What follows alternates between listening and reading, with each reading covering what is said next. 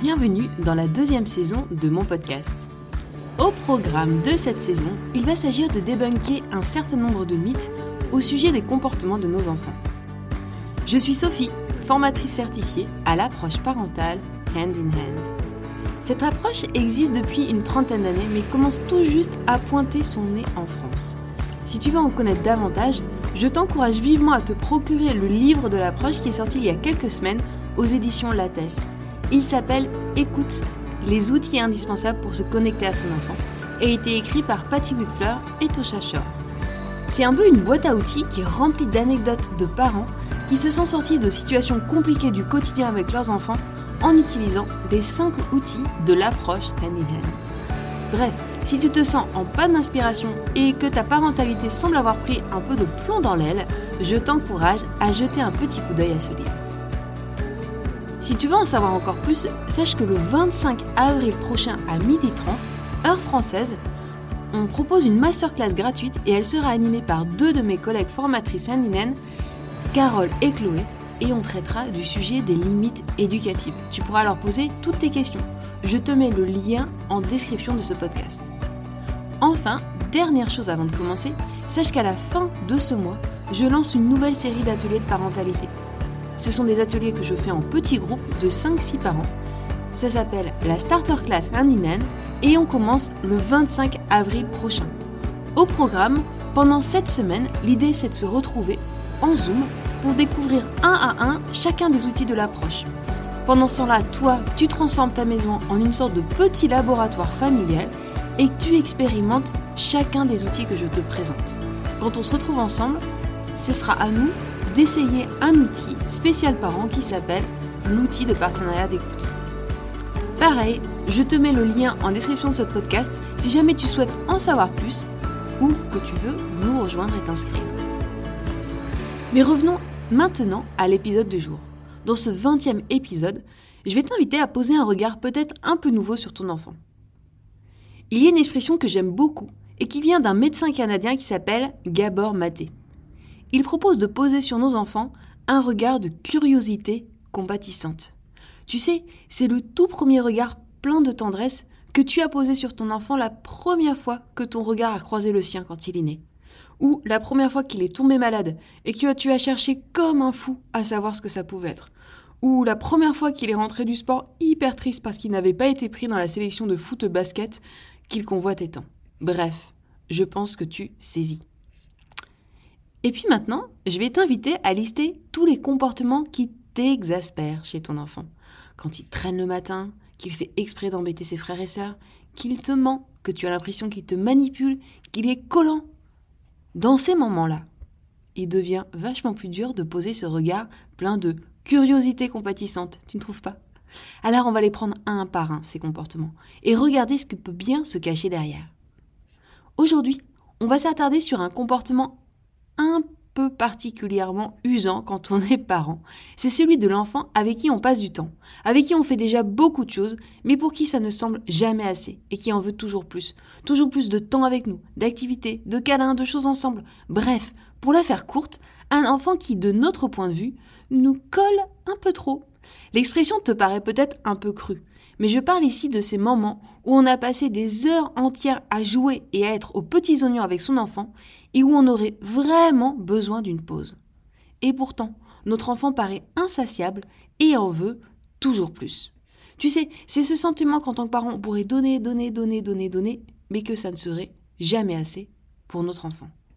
On éprouve alors ce sentiment d'être un peu pris au piège, pris entre notre envie bien normale de dire stop et une culpabilité qui nous dit oui, mais là on dirait qu'il a encore besoin d'autre chose. Bref, ce dilemme est bien connu de beaucoup de parents. La bonne nouvelle, c'est qu'il est possible de le dépasser. Je t'explique. Comment Quand on arrive à ce point de non-retour où clairement on n'en peut plus, on se dit que peut-être on peut juste expliquer à l'enfant Écoute, j'ai déjà passé beaucoup de temps avec toi, maintenant je voudrais faire autre chose. Alors oui, on peut le tenter, mais le scénario le plus probable, c'est que derrière, l'enfant argumente en disant oui, mais moi ce que je voulais faire, c'est X ou Y. Nous voici donc en mode argumentatif, à lister toutes les choses qu'on a déjà faites avec lui et en essayant de raisonner son enfant pour lui dire que bah franchement, ça fait déjà beaucoup de temps passé à deux. Et c'est là que peut arriver le point culminant de frustration de l'enfant où il va sortir quelque chose qui ressemble à Ouais, de toute façon, tu veux jamais jouer avec moi. Genre, le truc qui, nous dépasse un peu, quoi. Mais qu'est-ce que l'enfant dit vraiment quand il dit cela? Petit décodage. Ce qu'il nous dit, c'est Je me sens rejeté quand tu ne veux pas que je reste avec toi. Ça m'angoisse vraiment. Et quand je suis angoissé, bah, j'arrive pas du tout à m'occuper tout seul. Tu comprendras bien pourquoi alors argumenter pour contrer une émotion inconsciente chez l'enfant, ce sera peine perdue. Car plus on argumentera, plus cela renforcera sa croyance comme quoi personne ne le comprend et personne n'en a vraiment envie.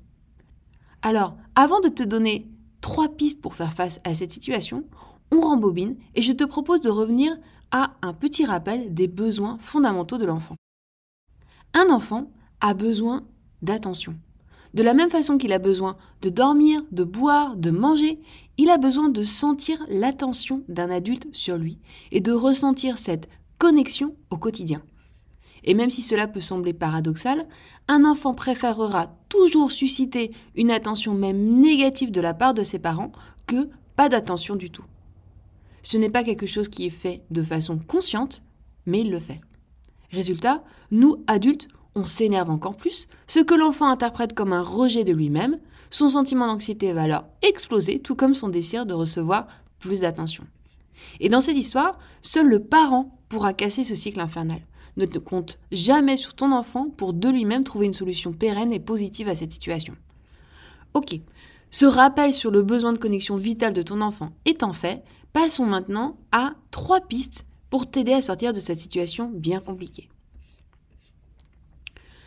La première que je te propose, c'est de ne pas confondre ton enfant avec les comportements qu'il manifeste. Non, ton enfant n'est pas collant. Il y a juste un comportement qu'il nous faut interpréter comme le signal de quelque chose qui ne va pas chez lui. Il ne fait pas exprès. C'est que là, vraiment, sous la surface, il y a quelque chose qui le dérange. Et tu ne pourras le voir que si tu adoptes ces lunettes pleines de curiosité compatissante. Si tu commences à étiqueter ton enfant comme collant, profiteur, manipulateur, menteur, il va être très très très compliqué pour toi de prendre le recul nécessaire à sortir de ce cycle infernal. Car oui, le premier pas, c'est bien à toi de le faire, pas à ton enfant. J'adore cette anecdote de cette maman qui me racontait que quand elle faisait les trajets aller-retour pour récupérer son enfant à l'école, ça lui prenait facilement une heure. Ouais, une heure, c'est beaucoup. Du coup, en arrivant chez elle, elle avait une seule envie, c'était prendre un petit temps de pause juste pour elle. Et à ce moment-là, elle trouvait son enfant hyper collant, mais collant tellement que les retours d'école en étaient devenus épouvantables. En réfléchissant à cette situation qui devenait vraiment compliquée, pendant un temps d'écoute, elle s'est dit oui, mais en fait, je le trouve collant, alors que lui, en fait, il m'a pas vu pendant 8 heures. Il a juste besoin d'un petit moment de 5 minutes avec moi pour se sentir à nouveau bien. Alors, elle a décidé de changer sa routine. Et en revenant de l'école, elle a décidé d'offrir un petit temps particulier à son enfant. Et de ses propres mots, c'est 5 minutes de temps investi pour 2 heures de temps où il joue en autonomie derrière. C'est magique. La seconde piste que je vais te proposer, elle est un petit peu plus subtile. Pour recevoir l'attention d'un adulte, un enfant ne devrait pas avoir besoin de travailler dur. Cette attention qu'on lui offre, elle devrait être inconditionnelle. Qu'est-ce que j'entends par là? Par exemple, qu'un enfant ne devrait pas avoir besoin de décrocher de bonnes notes à l'école pour qu'enfin ses parents s'intéressent à lui et à sa vie. Qu'un enfant ne devrait pas sentir que se montrer docile et obéissant est la seule façon d'obtenir l'approbation de ses parents et de susciter de l'intérêt pour lui-même. Enfin qu'un enfant ne devrait pas avoir besoin de faire le show-off chez lui en parlant très fort, en faisant le fou ou en enfreignant toutes les règles familiales pour susciter de l'attention, même négative, de la part de ses parents. Encore une fois, cette attention se doit d'être inconditionnelle. Autrement, spoiler alerte que tu vois venir j'imagine, toute sa vie, l'enfant aura cette idée bien implantée en lui qu'il n'a de valeur par ce qu'il fait et non parce qu'il est intrinsèquement. Donc, revenons à nos moutons. Plus l'attention que tu offres à ton enfant est inconditionnelle, autrement dit gratuite, moins tu auras le risque de rentrer dans ce cycle de je veux toujours plus de la part de ton enfant. Un jour, j'ai accompagné un papa qui était obsédé par les notes de sa fille. Elle était en troisième et avait de grosses facilités, mais de ses propres mots, guillemets, elle ne foutait rien. En revanche, elle avait une énorme passion dans la vie, l'équitation. Du coup, le papa était rentré dans une logique de marchandage où il avait déclaré à sa fille qu'il ne l'accompagnerait à ses entraînements que si ses notes remontaient. Elle avait accepté, en même temps, elle n'avait pas exactement le choix, mais elle ne travaillait que si le papa se mettait à côté d'elle quand elle faisait ses devoirs. Alors oui, le papa l'a trouvée hyper collante du coup, mais il se disait bah au moins comme ça, elle a de meilleures notes et c'est gagnant-gagnant. Oui, mais non. Car en filigrane, il y a quand même une attention de la part du papa envers sa fille complètement conditionnée par les notes qu'elle obtiendra. On est bien bien loin de l'attention inconditionnelle. Et moi, je n'étais pas du tout étonnée que la demoiselle demande à son papa d'être à côté d'elle pour faire ses devoirs. C'était sa façon à elle d'obtenir quelques miettes d'attention dont elle crevait d'envie.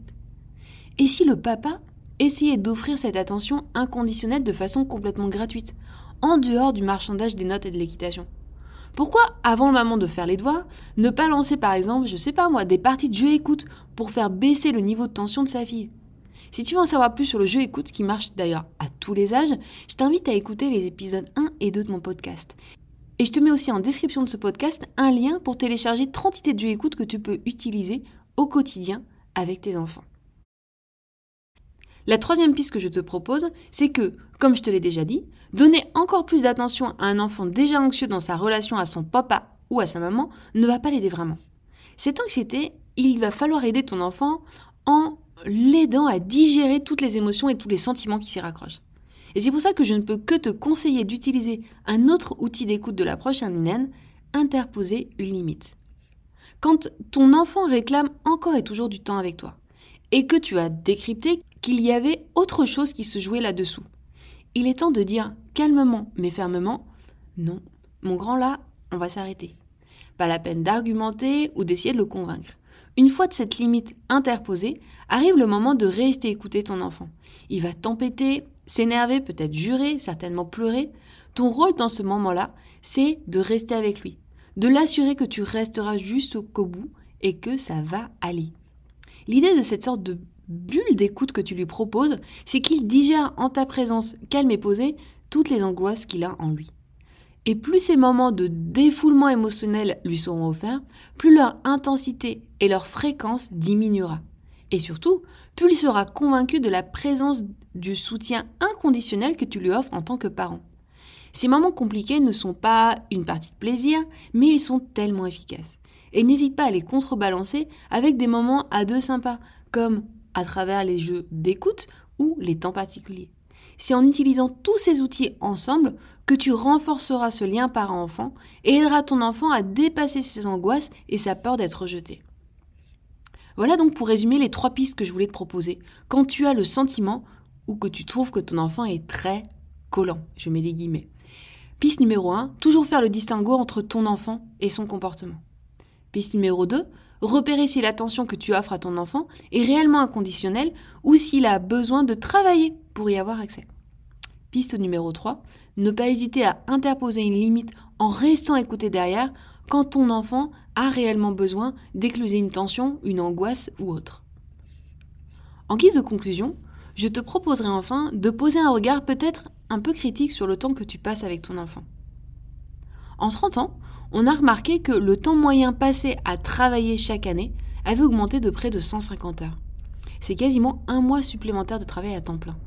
Pas étonnant dès lors que nos enfants recherchent peut-être encore plus qu'avant à passer du temps avec nous, quelle que soit la stratégie qu'inconsciemment ils essaient de mettre en œuvre.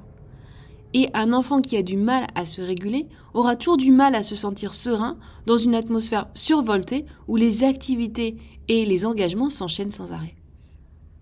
Alors ce que je te propose, c'est peut-être de prendre un petit temps, seul ou avec ton partenaire d'écoute, pour te demander quelles sont les activités et les engagements non essentiels que je pourrais faire sauter pour une vie familiale moins débordante. Quelle déception de la part de mon entourage, mes collègues, mes amis, suis-je prête à affronter au nom d'une relation parent-enfant de bien meilleure qualité? Bon, désolé de finir sur cette petite note un peu dure à avaler, peut-être, mais je suis convaincue que ce sacrifice d'aujourd'hui pourra avoir des bénéfices incroyables à long terme et devenir une condition non négociable pour assurer une vie de famille pour tes enfants à toi bien plus épanouissante. Si cet épisode t'a plu, je t'invite à t'abonner à mon podcast pour être informé des prochains épisodes. N'hésite pas non plus à le partager avec les parents de ton entourage, si cela peut les aider.